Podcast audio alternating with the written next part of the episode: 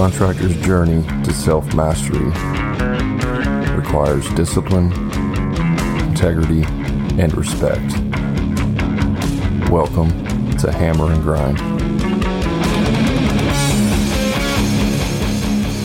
Welcome to Hammer and Grind, the podcast built for contractors, real contractors, true stories, real solutions. My name is Brad Hebner, and I will guide you on your journey to mastery of your construction business. You can find Hammer and Grind on all the social media platforms. Just search for Hammer and Grind Podcast. Now, if you're looking for more help, you can check out our free Facebook group called the Contractor Profit Group. I do free trainings in there, and it's a great community to be a part of. Now, if you're serious about making more money, saving more time, and creating a business that supports your lifestyle, check out my paid coaching group called the Profit Club. I've put together a proven system for creating a winning business. Now, listen, I'm so confident that you will succeed in my program. I'm now offering a 10x ROI guarantee. That means if you don't make at least a 10x return on your investment within a 12 month period, I will refund you the full amount. You can find out more information about the Profit Club at hammerandgrind.com forward slash the Profit Club. All right, on today's episode, we got a special guest today. He's our second time on the podcast, Robert Molinet. Now, uh, Robert is a man who has committed himself to being the fulcrum of change for how the male shows up in his family's lineage. He's a father, a husband, a business owner, and he's constantly working to find out what the road to self mastery has in store. Robert, thanks again for being on the podcast, man. Yeah, thanks for having me, Brad. So I, I, asked Robert to jump on here because I wanted to do a little bit different format with the podcast, and I I wanted to have people on here to really have more of a conversation about specific things. Uh, not really an interview style where I'm asking a bunch of questions, but really just two people, two contractors talking about different aspects of business and what that means to us. So Robert came on. We're going to be talking about being intentional I know Robert's very much about being intentional in everything that he does. I am as well. So I'm excited to have this conversation. I hope you stick around and listen because I think there's going to be a lot of gold nuggets in here. So, Robert, what's your thoughts on intention, being intentional? Like, what's the 30,000 foot view for, for Robert? Great question. I mean, I, I think in summary, it's that you get to choose, right? You get to choose, you get to choose where to spend your time. You get to choose your actions. You get to choose your thoughts. Okay. Yeah. And that's that's across the board. That's not just business, right? I mean, you you're you're the type of person who's very intentional in all, every aspect of your life. I try to be. try to figure it out like everybody else. well, I mean, knowing a little bit about you and your background, I've known you for a couple years now. Uh, I mean, I know that, and, I, and I've seen your kind of come up, if you will, in your business. And I know that of all the people that I know personally, you're probably one of the most intentional people that I've met. Should talk to my wife. It drives her crazy. no, I appreciate that. So, what does that mean? Like, wh- I don't think people fully understand this concept of being intentional. Like, you probably are more intense about being intentional than I am, like more purpose. You have more purpose behind it. But I think most people and this is a over this is a generalization obviously but i think most people react to their day every day. Like they wake up yeah they have an agenda like hey i need to get these jobs done. I need to call these people back. But for most people they're just reacting to the day. Would you agree or disagree with that statement? I 100% agree. I think the majority of the population is definitely reactive which is what separates you know the world's most successful people is their actions. So what, what do you what do you think as a society, how is that? How have we gotten to that? Because I don't believe like way back in the day, you know, I don't care how far you go back, caveman times or whatever. Like I, I think over time we've gotten more and more lax. What do you think is the cause of that? Like how, how do we get to that point as a society where we're just reacting all the time? I didn't know we were going deep here. So that, that's a that's a deep question. As a society, I, I don't know. I could tell you that we are our world is full of distractions. So I would say it is probably more challenging to be intentional with your time in 2022 than it was in 1022. You know, there's a million things coming at us at a million miles an hour. Everybody's vying for five seconds of our time for whatever their cause is. And at the end of the day, it all comes down to we all only have the same amount of hours and minutes in our week. Yeah, I mean, I think that's fair. Would you? I think, me, me personally, I believe that a lot of it is just because of the distractions, right? I mean, obviously, in caveman times, all you had to worry about was don't get eaten by a dinosaur, depending on if you believe they were around that same time. But don't don't get eaten by a dinosaur, kill the food, and then cook it. You know, and that was like the things you had to worry about. Now, from whenever we wake up first thing in the morning, and I'm guilty of this as well. Like I had to purposely, and here again, being intentional, I had to put this into my routine. So the first hour when I wake up, I can't look at my phone. Like I just, I'm not allowed to look at my phone. I do my more of my, you know, visualization, meditation, prayer time. That stuff happens the first hour before I look at my phone because I know the second I look at my phone, I'm distracted. I got email notifications, Facebook notifications, all these different things that can distract me. Just like this morning, for example, as soon as I jump on Facebook, I usually jump on there and, and look and see if there's any posts in the, the contractor groups and, you know, and I'll respond to some messages and stuff. But as soon as I get in that mode, I'll look up and 20 minutes later, I've been scrolling through Facebook. You know, I've been scrolling through different things because I just got distracted with some, you know, a video or a post or something. And I think that's like our attention span is so short now that we almost don't even know how to pay attention and be intentional with our daily lives. I mean, what's your thoughts on all that? I agree 100% with the first hour thing. I think the challenge in that is it's very easy for people to tell themselves they're they're doing all the right things, right? It's very easy to say, "Oh, well, I didn't check my email for the first hour." And there's there's studies out there, there's proven knowledge that if you interact with whatever email, social, whatever, you know, the outside world during that critical first hour, that it changes how your brain operates, right? You're you're stimulating different parts of your brain at a very critical time of the day. And, you know, I would argue that it will drastically change the road that your day will go down. I would even argue that the success or failure of your day is largely determined by that first hour of your day. That, that could be something to be argued. You know, I'd be curious. I, I've had this conversation with a few people. I'd be curious where you leave your phone at night when you go to sleep. Well, I have mine next on my nightstand, and that's just because I use the alarm function. I mean, that's really the only thing. I've I've been looking for a like a Bluetooth alarm that I could actually have the alarm on my nightstand and put my phone away from my nightstand. But that's I know the kind of the route you're going down, and I I'm like right there with you. I just haven't successfully removed my phone from the nightstand yet. Yeah, I mean, and, and you're right in knowing where where I'm going with this. I am going somewhere very specific. Is you know, I like probably the majority of listeners for many, many years. And it wasn't always like that, right? You go back 20 years, nobody had cell phones, right? Let alone brought them like into your bedroom because they didn't have apps and things like that on them. You know, but I think over time we've become ingrained of like, oh, I'm just going to bring it in. And then, well, then what happens, right? I mean, you know, those of us that, you know, share our bed, you know, with, with somebody else in our lives, you know, how often do we find ourselves interacting with that device instead of that person?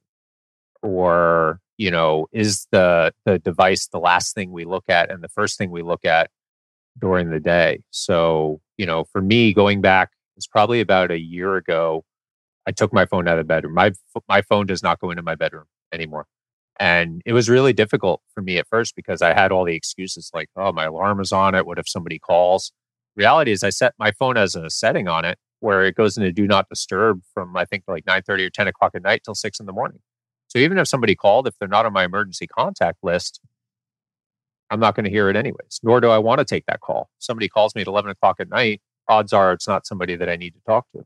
And if it is an emergency, I keep my phone in my office, which is two rooms down. So I'll hear it if they're calling, you know, at two, three in the morning for some reason, if there is an emergency. But my phone does not go into my bedroom. And that was really hard for me. But it was also one of the most powerful things that I've done, not just for my morning, but for my sleep in general. So is that like I mean, like you physically will are you're not allowing yourself to take your phone into the bedroom? Like you've put up this kind of invisible barrier where it's not allowed? I'm just kind of getting an idea of like how intentional you are about this. Yeah, I mean, I, I don't have a charger in there, so I, I don't want to say it like like there's a physical barrier and it just can't enter. Like if it's in my pocket during the day and I walk in there, whatever. But at night, my phone's home is at my desk in my office. It does not go into our bedroom. And even in the sense of like, if like, hey, I'm just going to go lay down in bed, whatever, hang out for an hour, it doesn't come with me. So it does not enter the, the bedroom like that, which then takes away the evening temptation as well as the early morning temptation. The next temptation becomes now, okay, I get up, I do my routine, get myself ready, whatever. Now I enter my office. Now I have to focus on being intentional to not pick that device up during time that I've already blocked for for myself or for my business or something else. That makes sense. Yeah. I struggle in the evening. I, I think this is obviously we didn't plan this, but I think it's a great. These two things I think really set the entire day: the first hour in the morning and the hour before you go to bed. I've made the intention of not being on my phone the last hour before I go to bed. In other words, I'll read a little bit and you know kind of decompress before I go to bed. I mean, obviously you can add in all the other studies about like blue screen and, you know, having dopamine hits before you go to bed and how it prevents you from getting good night's sleep. Even if you take all that stuff away, just from like trying to decompress for the day, I've tried to do that. And that's one area where I struggle is where I the hour before I go to bed because I I am on my phone. And even though I I say I'm just going to get on for 5 minutes, Robert, just going to get on for five minutes and check my notifications. And then 45 minutes later, I'm still on it. Right. So I like the idea of not having it in your uh, bedroom. I think for me, I'm probably going to start with it just by putting the charger and everything on my dresser, which is at the other end of the of the bedroom, and see how that works. I may have to move it out into the office, and then if that doesn't work, I may have to like put it in my safe or something. I don't know. try to keep me from doing it. But the first hour, no phone. This the last hour before the bed, no phone. I think if people just do that, if that's all they did in their and their routine, their daily routine, like you said, it would probably change the entire day. I mean, do you agree with that?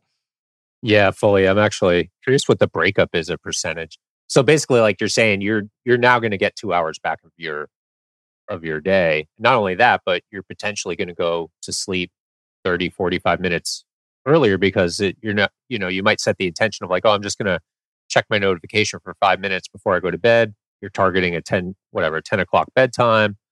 And then next thing you know, it's 1045, 11 o'clock, 1115, and you're putting your phone down and you're like, wow, I totally did not accomplish anything during that last hour. I wasted my time and I'm going to pay for this in the morning. I think you're you're eliminating a lot of that and you're getting that time back for yourself, even if it's just decompressed and rest your, your mind and your body. And then in the morning, you're also doing the same. You're you're allowing that time to be super intentional to strategically set your day up to to go where you want where you intended it for it to go. You're not letting somebody else control your day from the start. Yeah, absolutely. Every every morning that I don't do my routine, I, I'm always slower to start the day. It always takes me longer to get motivated. Uh, you know, if I if I don't do my morning routine, just just morning, for example, my alarm goes off at 5 a.m. And that's from five to six is my hour of no, you know, that's my getting ready. Well, this morning alarm went off at 5 a.m. I've been taking some some allergy medicines and it's been kind of knocking me out a little bit. So this morning I turn off my alarm. I say I'm gonna lay here for two seconds. 50 minutes later, I wake up because I fell back asleep and I just wasted that whole that whole time of getting ready, right? So now I am in like oh, I'm you know groggy and got to get going and try to get my day started right now because I didn't prep myself. And I think this is important that we need to go down too, but this is really about prepping yourself to be able to handle the day ahead. And if you don't, it's just like exercising. You know, if you're not exercising, you're not getting stronger, you're not getting uh, healthier you have to prep your mind and you have to prep your the you know your thoughts around what's going to happen that day. I think this is all fascinating stuff. I've I've done a lot of research and stuff on it. I'm not the greatest at applying all of these in my life. I'm more of a I'm very much a habit habit based person. I started using a, an app on my phone to track my daily habits, and I highly recommend this. If you're not if you're listening and you don't track your habits at all, I highly, highly, highly recommend you track your habits because you will realize that after a period of time of like how many things you say you want to do and you're not actually doing them after a period of time. You know, I can look at my habit tracker and whenever I see, you know, if I have a really good week, like where everything's clicking, I'm getting a lot done, very, very productive. I go back and look at my habits and I, I'm, I'm hitting all my habits. I'm drinking my water. I'm getting up on time. I'm getting six, you know, eight hours of sleep. I'm exercising. I'm doing all these things that I've set and it shows in my productivity level. It shows where I'm actually having success. But if I'm having a bad day or a bad week and I go back and look, I'm like, oh, I didn't didn't even do half my habits. Like I didn't even I didn't get to sleep on time. I didn't exercise. I didn't do these things. So I mean, I, I don't know about you if you track habits or not. Is that something you do or or no? I've definitely been through exercises where I have intentionally tracked them for periods of time. I've been through 75 hard program a bunch of times, you know, stuff like that. I don't actively do that, but it is something that I'm very mindful of. And you bring up habits, it's not just habits because habits could be positive and habits could be negative, right? We all have right. habits that are not helping us get to where we want to go. They're holding us back. So, you know, just kind of having that awareness around that, I think is really important. Well, and just to clarify on the like what I track on the habits, I mean, it, it, obviously I'm tracking good habits. I'm not really tracking bad habits, but you know, there's things like am I am I hydrating? Am I drinking my gallon of water a day? Am I exercising? Am I getting up on time? Am I getting the six to eight hours of sleep? Am I meditating? Am I reading in the Bible? Am I writing down 20 new ideas because that's that's an exercise I've recently started is every morning trying to cr- write down 20 new ideas and that's really just to create to get creativity and kind of a goal setting thing in place. And so things like that where and it's just the, with the habit tracker app and you guys can go on and there's like there's probably 15 different habit tracker apps but basically it's like just a little checkbox. So you just log into the app, check did you hydrate? Yes. Did you meditate? Yes and it tracks it each day. I would recommend looking into that if you're listening to this uh, and you're wanting to like figure out how you can optimize your your time. I would recommend downloading a habit tracker app on your phone and really just doing it for a week to see how well you are at running your routine because I believe that most people think in their mind that they're doing better with their routine than they actually are. Do you think that's, I mean, what's your thoughts on that? Yeah, I think it's really easy to convince ourselves that we're doing all we can when in actuality, most of the time we're not even close to our full potential. I think the conversation is very interesting. We're talking about possibly removing our phones from things like our bedrooms and, and our daily interactions, but then at the same time, we're talking about putting like an app on your phone to track your track your habits, right? Sure. You know, so the question is like, is it actually more conducive to just take out like a spreadsheet, a paper spreadsheet, and start, you know, tracking them that way. Yeah, and there and there's lots of journals that do that stuff as well, right? Like you you put in there, and I've I don't remember if you were on the trip that uh, I went. We went with a group down to Nashville. Were you on that trip? No. Okay. We went to we went and we saw a um, kind of a I wouldn't say he's a business coach, more of like a life coach kind of person and he had this little booklet. It was like a like those little notepads that you would put in your pocket, you know, just like a little I don't know two by four inch spiral bound notebook.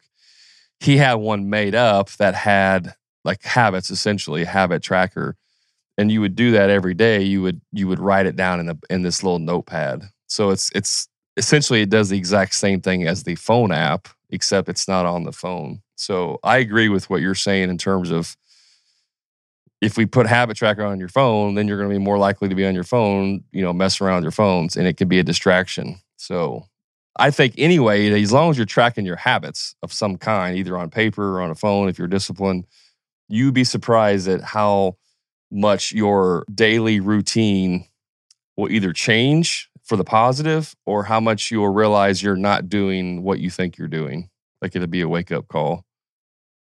Yeah, in a way, I, and I think it you know, it keeps going back to that that same thing of like telling us telling ourselves that we're doing all that we can. I agree. Tracking your habits of any capacity, if you're not doing it, is valuable. But then what is the next step beyond that? Right. And even right now, as I'm, you know, talking about, you know, we're talking about our phones, we're talking about tracking our habits and stuff like that. And in my head, I'm already thinking like, okay, where's the next place we're gonna gonna take the conversation? And I'm violating one of right now as we're sitting here, I'm violating one of my one of my core beliefs, which is like when I go sit down at a table at a meeting. So when I walk into a meeting with a client, I hit the do not disturb switch on my phone. I put it in my pocket, it does not come out unless I'm taking pictures for CompanyCam or something like that. I sit down at dinner, my phone never comes out, whether it's my family, a friend, meeting, whatever. I sit down with somebody for a business lunch or something like that, my phone never comes out. How many of us take our phone and put it out? Right? You know, inadvertently, I'm sitting here in my office, we're talking, my phone is sitting next to me, my phone's dinging, it's beeping. I should have taken that thing and thrown it in the drawer. Right? Because even though my intention is not to be on the phone, to give you 100% of my attention, this thing's over here vibrating, dinging, beeping. Now, all of a sudden, not only is my attention drawn away, but now, you know, you on the other end, how does that make you feel? Right. So we have to ask ourselves, you know, how does our unintentional actions, are our essentially our habits, our, our, we don't even realize they're negative habits, but the habits that we've been ingrained or learned to have affect others? How does it make them feel? Right? How does it make you feel if you go sit down with somebody, schedule a business lunch, associate, a vendor, client, whatever, and they have their phone out the whole time? Or you're trying to sell a job to a client and they're like surfing around on their phone. Or I know we all get it. I got one the other day, mid call, mid onboarding, whatever. Oh, I got to go. I got this more important thing I got to deal with. like at that point, we might as well just be like, we're good. Yeah. Um, like forget it you know because clearly i'm not that important to you so you know what is the the unintended result of our actions of our habits and how can we be more intentional mindful self-aware of what it is that we're doing to yield more of the success and and and target actions and reactions that we're ultimately after oh yeah 100% agree I wanted to share a story that kind of like what you just said, and then I want to touch on mindful mindfulness because I think that's a that's a good route to go in. But I had an electrician at one time that I was using. He was a subcontractor of mine. Great guy. I know his family. You know, just great person overall. And his his electricians do great work. Had I mean, in terms of what they do, they're phenomenal. But he was always distracted and very poorly used. I mean, he was not intentional with his time, and so the phone was ringing all all the time. You know, I it would take a month to get invoiced. I'd call him, he wouldn't call back for three days, and I'm like, dude, I'm trying to schedule. Like, I need to know what time you're going to be there. When's your guys going to show up to do this? You know, stuff. Well, he calls me one day. He's like, hey man, I want to take you to lunch. I was like, all right, cool. I'm not going to turn down a free lunch. So we went and we went to the restaurant, the sit down restaurant, and while we're there talking his phone would ring, right? Because he didn't have it on silent. He had and he had his phone sitting on the table, right? Which instantly, if you ever watch Simon Sinek, he talks about this about what does that mean when you have your phone in your hand and stuff. And the phone rings, and I'm not like, oh, you, you know, I have to have 100% of your attention. Like I'm that important. I mean, I understand it's business. You know, there maybe is emergency or something, time sensitive. And he picks up the phone, and it was like a customer, like he's answering a customer's call, like a new client, not even an existing one and he like does his little thing and he gets off. He's like, "Oh, sorry, I you know I had to take that or something. I don't remember what he said." A few minutes later, it rings again. He takes the call again. So finally, after like two or three times of that happening over like a 30, 45 minute period, I said, Hey man, can I just tell you something? He's like, Yeah, what's up? I said, you asked me to come to lunch today because you're trying to build our relationship, right? You you you value my business and you're trying to to get me to to keep using you. And he goes, Yeah, I mean, that's basically. I said, So then why are you answering your phone during this meeting? Because what you're showing me right now is that you actually don't care about me or my business. I'm not important enough for you to turn off your phone for 45 minutes to an hour to have a conversation. And he was like, Oh man, I'm so sorry. He took his phone and, you know, turned it on silent and put it in his pocket. But that's exactly what we're doing when we, when we do, like you're saying, we're like, we're telling everyone else around us you're not important to us right now. This little black box or whatever color phone you have is has all of our attention. And I think that's true. Like like what we're talking about with routines. I mean, this little phone has now captured everyone's attention. So, what I wanted to follow up with on what you said about mindful, and I think I didn't learn really about mindfulness until probably a year and a half ago, almost two years ago. I actually hired a coach to help me with my mindset because I was I had a lot of negative beliefs. I had a lot of head trash around certain things around money and what you can charge. And so I hired this, if you want to call him a head coach or what, you know, mind coach, whatever, mindset coach. And he helped me some things. Now, he was more of like, this particular person was more along the lines of like a, um, you know, yoga, yogi type person, you know, more spiritual type, all that stuff, which I'm not going to get into on this show, but that's fine. But he was talking about mindfulness and he started introducing this to me. And I'm just curious before I before we kind of dive into this, what is your thought on mindfulness or being mindful? like that's a loaded question. I mean, I mean, for me, like mindfulness is kind of in, in line with self-awareness, right? So I think really what it comes down to is it very often is the gap between stimulus and response, right? So there's some sort of trigger, there's some sort of sign uh, out there in the world. And then there's the response that's warranted. It's our ability to differentiate the stimulus from the response and have them not necessarily be tied together. They can be tied together, but your response does not necessarily need to be directly tied to the stimulus. And that's where we started in the beginning of the conversation is you get to choose. But that intention, that mindfulness, that self awareness is the ability to say, I'm receiving a stimulus. I either need to or feel like I want to respond, react. Let me take a breath. Let me assess the situation. And this is all happening at light speed, right? right. Let me decide, you know, this is what my my stomach is saying I should do, and this is what my mind is saying what I should do. And, you know, the third part, the little man on my shoulder is saying, like, hey, you know, this is how you want to react, but really the appropriate thing to do, the professional thing to do, or the politically correct thing to do in this situation is to do this, right? And the ability to catch ourselves in that moment. And it doesn't necessarily have to have a, a like a time gap, but the ability to break that bond between stimulus and response to create more of the uh, intended results that we're after. Yeah, that's a that's a much more in-depth explanation of what I was thinking. so, but you said the key word which is awareness. If I had to simplify what mindfulness is, it's simply being aware of your thoughts throughout the day. So like if you're driving down the road, guy cuts you off in traffic, you know, your initial thought may be to throw up the number one, you know, best finger, yell at him, honk your horn, whatever. That's a reaction, right? Which is what you said. That's a reaction to the stimulus. But in mindfulness, you're aware that you're getting ready to have this reaction. And it's, you know, it's cognizant, cognitively, cognitively. Is that how you say that? Being cognizant of your cognate. I can't, I shouldn't, I shouldn't use words that I don't know how to pronounce on the podcast uh, but uh, but it makes you aware of the fact that you're thinking this, and, and even if you say it, like even if you react, it's then after the fact of saying, "Oh, I just had a reaction." Like I just had some kind of reaction to a stimulus, and now you know I don't want to have that reaction. So now I'm aware of the fact that I do that naturally. So maybe next time it happens, I may be more aware and be able to stop myself before that happens, right? So that's kind of how I define mindfulness. And there's all kinds of things you can do, but one of one of the things that my mindset coach helped me with is he gave me a, it's just a simple piece of paper, you know, Excel form, whatever, and it has columns, and it's basically a mindful mindfulness tracker. It's just like a habit tracker, and you would at the end of each day you would simply write down like here's an event that happened. Here was the thought that i had and was you know what was my you know did i catch it ahead of time? Did i react? Whatever.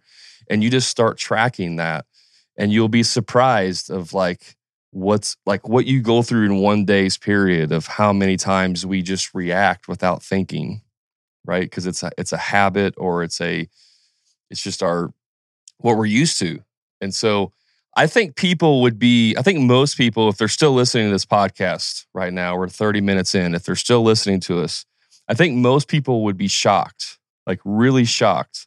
Because I'm pretty sure, I don't know this for a fact, Robert, but I'm pretty sure you're the same as me. I think most people would be shocked at how much energy goes into being intentional throughout my day. Like I'm super intentional about little things that don't even matter. Like how I open a door. Like I'll be intentional about am I opening the door the most efficient way? Am I standing in the right spot? Am I if I'm out in public, am I in someone's way? Like I'm constantly nonstop, my brain is going an intentional manner of how can I be more aware? How can I be more grateful? Whatever. Like, how can I be, you know, less of a burden to someone else? Just constantly on. Like the brain wakes up in the morning, I turn on the switch, and then I'm very intentional about everything I do all day long. I'm going to guess that you're kind of the same way, but why don't you tell me? I want to cry. My entire life, I've thought I was the only one whose brain was working not. that way. You're not, Robert. it's it's exhausting. It's it's exhausting. It, it no, I and and I think that all those little micro moments uh, create adjustments to ultimately ask ourselves like how are we best aligning ourselves to get where we want? And you know those are all things on a micro scale and I, I, can relate exactly like where you're standing like hey i'm about to open this door. Are my feet in the best position? Or is the door going to whack my toes? Is that going to cost me an extra tenth of a second?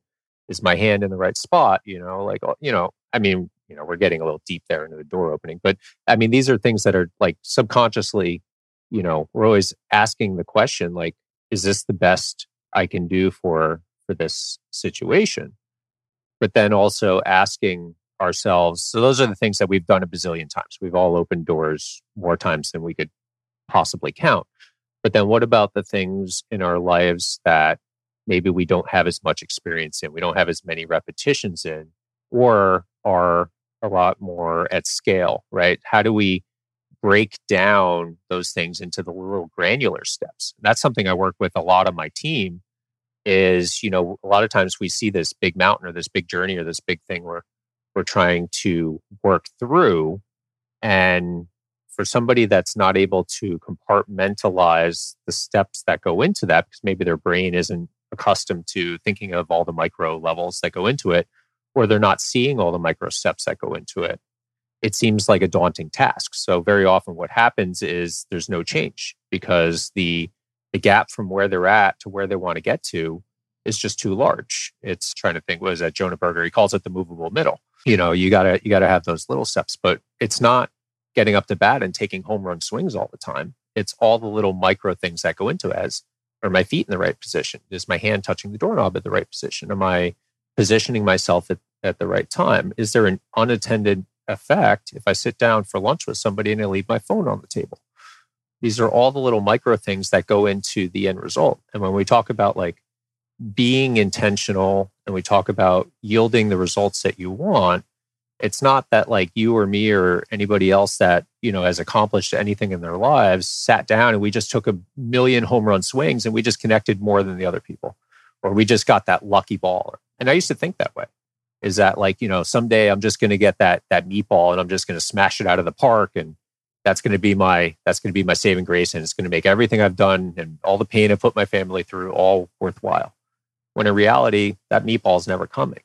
What it is, is the intention to work on all the little micro things daily, on the minute, on the second, all those little things compounded over time that get stacked up.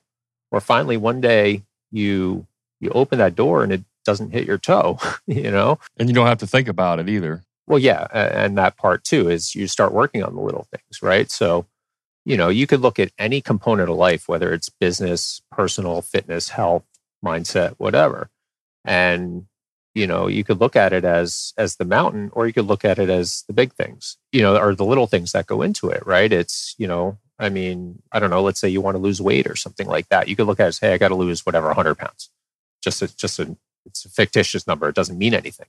Well, there's a bunch of things you can do to do that. It's going to vary a little bit by person but what are the micros of that? You know, assess your your daily routines, your exercise, what time you wake up, how much water you drink, your nutritional intake, you know, all those things that go into that.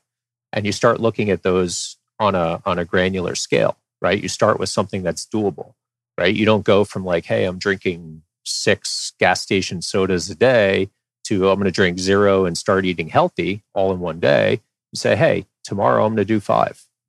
Or next time I go, I'm not going to get the fifth one. I'm going to get the four. I'm only going to do four today. And you start making little improvements and then you stick with that consistently. That's your habit. You start forming habits, right? And I don't care what any of these programs tell you, you can't form habits in two, three, four weeks. It takes it takes months to form habits. I mean, when I was going through like the 75 hard program, I think I went through it four times before some of the stuff started sticking. And even then, you know, so you're talking about a year.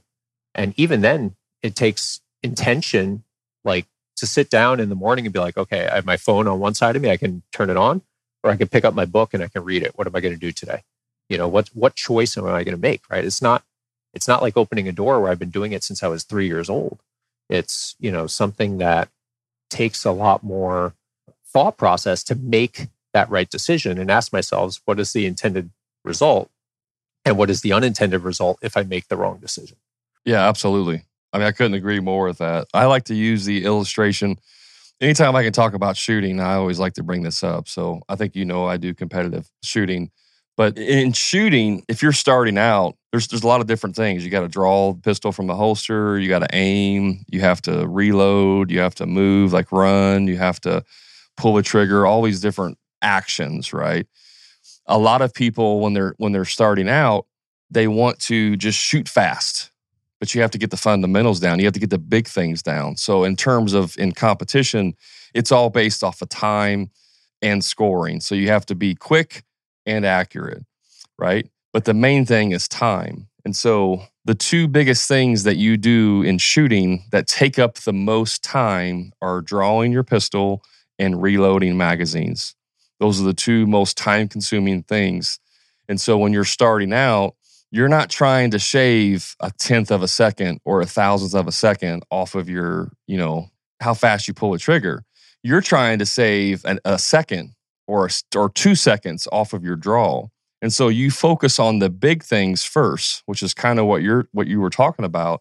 Like you don't look at the whole thing like, oh, I have to, you know, I shot a match and this guy that beat me was 10 seconds faster on this one stage.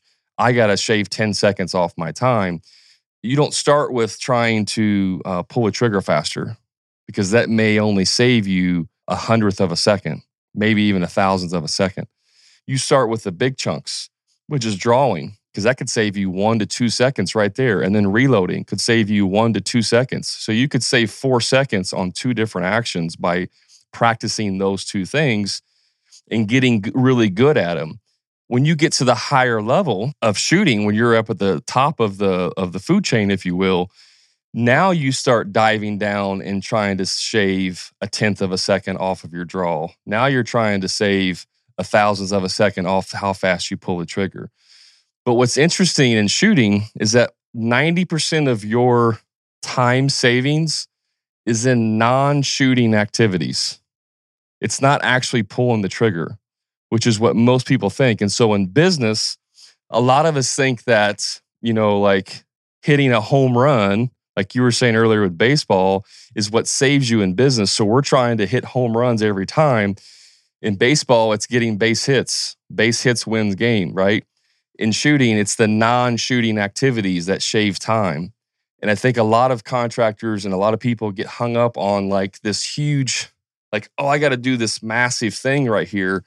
I got to land this one job that's going to be a hundred thousand dollar, you know, gross profit type job, but they're losing money on all these little ten thousand dollar jobs that they're not doing right. They're not pricing right because they're trying to swing for this one big job, and they don't have good processes in place. They don't have a good team, and so they get that one hundred thousand dollar gross profit job.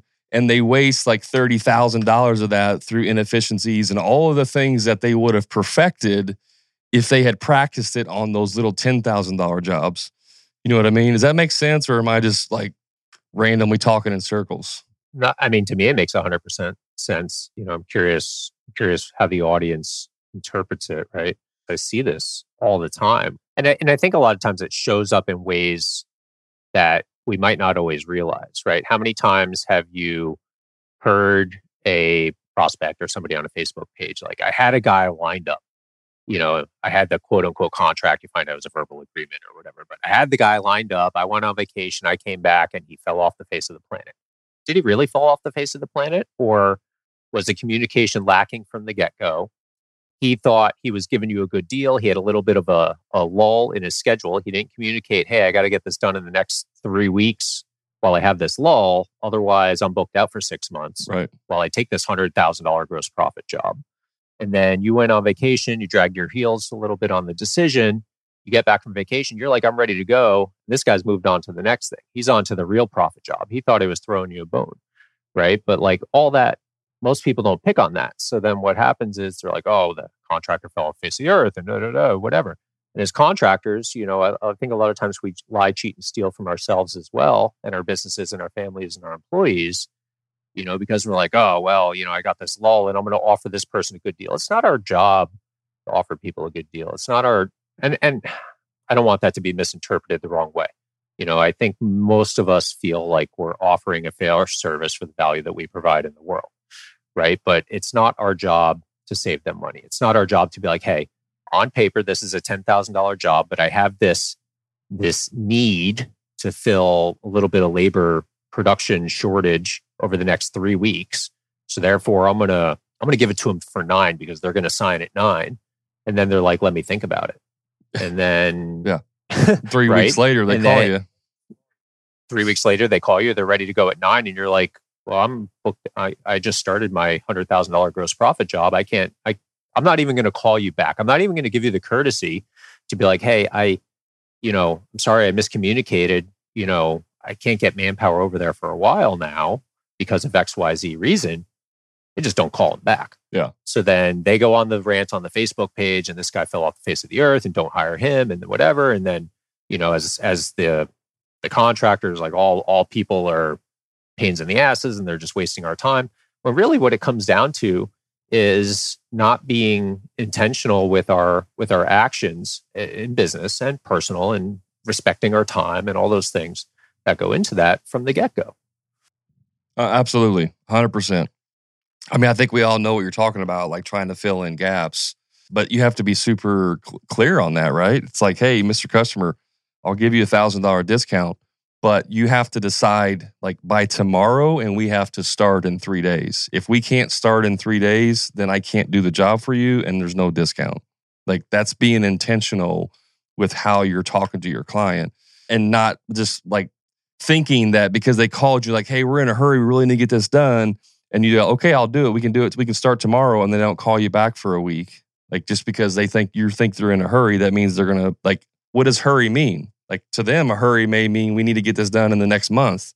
You're thinking they want it started tomorrow, right? Being intentional with how you ask them questions and how you clarify what they're actually talking about there's so much of that is really more communication, right? Like being effective at communication, right? But there, it's the intention behind that is what's important. Are you intentional with every single thing you do in your business? Are you intentional with how you interact with your clients? Are you intentional with how you interact with your team, how you lead? Like all of those things come down to one, how serious are you about your business? Like, and I, my last podcast or two podcasts ago was three reasons you're not winning. And the number one reason people don't win is because they don't decide to win. They simply don't make the decision in their mind that this is it. Like, I'm all in on this job, this this business, no matter what it takes to get there. I'm all in. And when you have that type of mindset, then everything kind of falls in place. Of like, well, if I want to be all in and I want to win, what does it take to get there? What does it take to win in this business? And then you start looking at it, well, I have to be intentional with everything I do. It's not going to fall on your lap. You know, you're not going to wake up one day and everything's fixed. Like everything in your business that happens is your fault. Whether it's good or bad, it's your fault.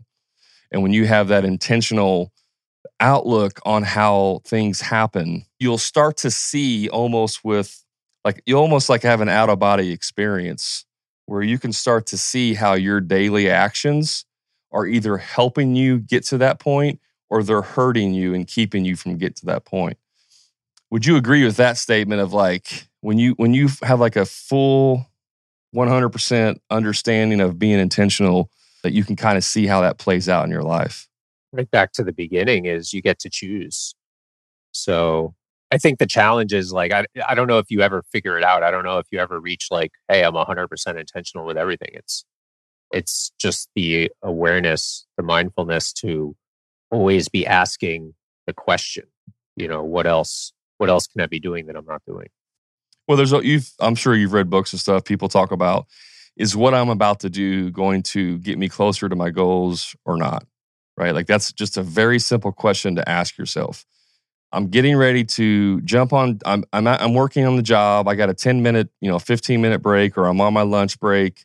I got time now. I can jump on TikTok and get caught up on all my TikToks for the next hour, or can I return some phone calls back to clients, or can I get some materials ordered? Right, like there's like being mindful and having the intention, uh, the intentionality, if that's even a word. I don't know. But being intentional about how you're going to spend that time and you know being aware of that like is is what i'm going to do going to further my path to my goal or not? Are, are we going to have bad days? 100% things going to happen in life that knock you off? Yeah. I recently lost a good friend in a in a in an accident and that that knocked me off. I mean it you know it was a good 3 3 to 4 week detour of my daily routines because I was struggling with that. I was I was going through a depression. I was grieving. Like that stuff happens in life, but you can't stay there. Like even while I'm not being productive, even while I I'm conscious that I'm wasting my time each day, it's still in the back of my mind of okay, you're allowed to grieve, you're allowed to, you know, go through this process, but you're not allowed to stay here. Like you can't stay here forever. You know you're allowed to have a, a few days a few weeks whatever to get through this process but you can't live there the rest of your life. Yeah i mean in a way it's it's being intentional with your time in that respect right? It's it's being intentional to give yourself time for the grieving or, or give yourself time for your mental reset right? It's essentially saying it's okay to allocate percentage of my day or my week or my time towards this purpose because that's all part of the process that I need to move my ball further down the field. Right. Because if you don't, if you're not able to allocate some of that with intention, then what happens is it manifests itself in other ways, which ultimately is counterproductive to where you're trying to go. Yeah, absolutely. Yeah. I mean, it's, I mean, we could go on for hours, Robert. I think about this topic. Well, we're coming up on uh, 50 minutes, so I want to I want to stay under an hour. I just had a couple more questions for you, and I always like to ask this question or two, these two questions. One is, what would you say to a contractor or anybody listening about just in general about being intentional? Like maybe a, a tip, a takeaway, a thought, just around being intentional in your life. That's a hard one. Uh, you, you never arrive, right? I mean, I, I think to the degree of our of what we talked about over this podcast, it's the little things, it's the micro things, right? Assess the basics, right? Before you go looking at the big broad things, right? Try taking your phone out of the bedroom. Try putting your charger in a different room. Leave it in the kitchen, leave it in your office, leave it in your closet or your bathroom, but get it off your nightstand, get it out of your bed, right? Ask yourself twice before you know you're getting ready to check out at the end of the day am i really going to to have another email at 10 or 10.30 at night that i didn't have at 9 o'clock at night when i checked it last right? And if i do what is the what is the need the urgency that, or the likelihood that i'm going to have to respond right now? Or can it wait till the morning? How is this impacting me? It's it's the little things. Start looking at the little things and then asking yourself you know how can i separate this? Is it is everything this five alarm emergency that I'm making it out to be, or do I really just need to learn to put some small things on the back burner, at least for a couple hours?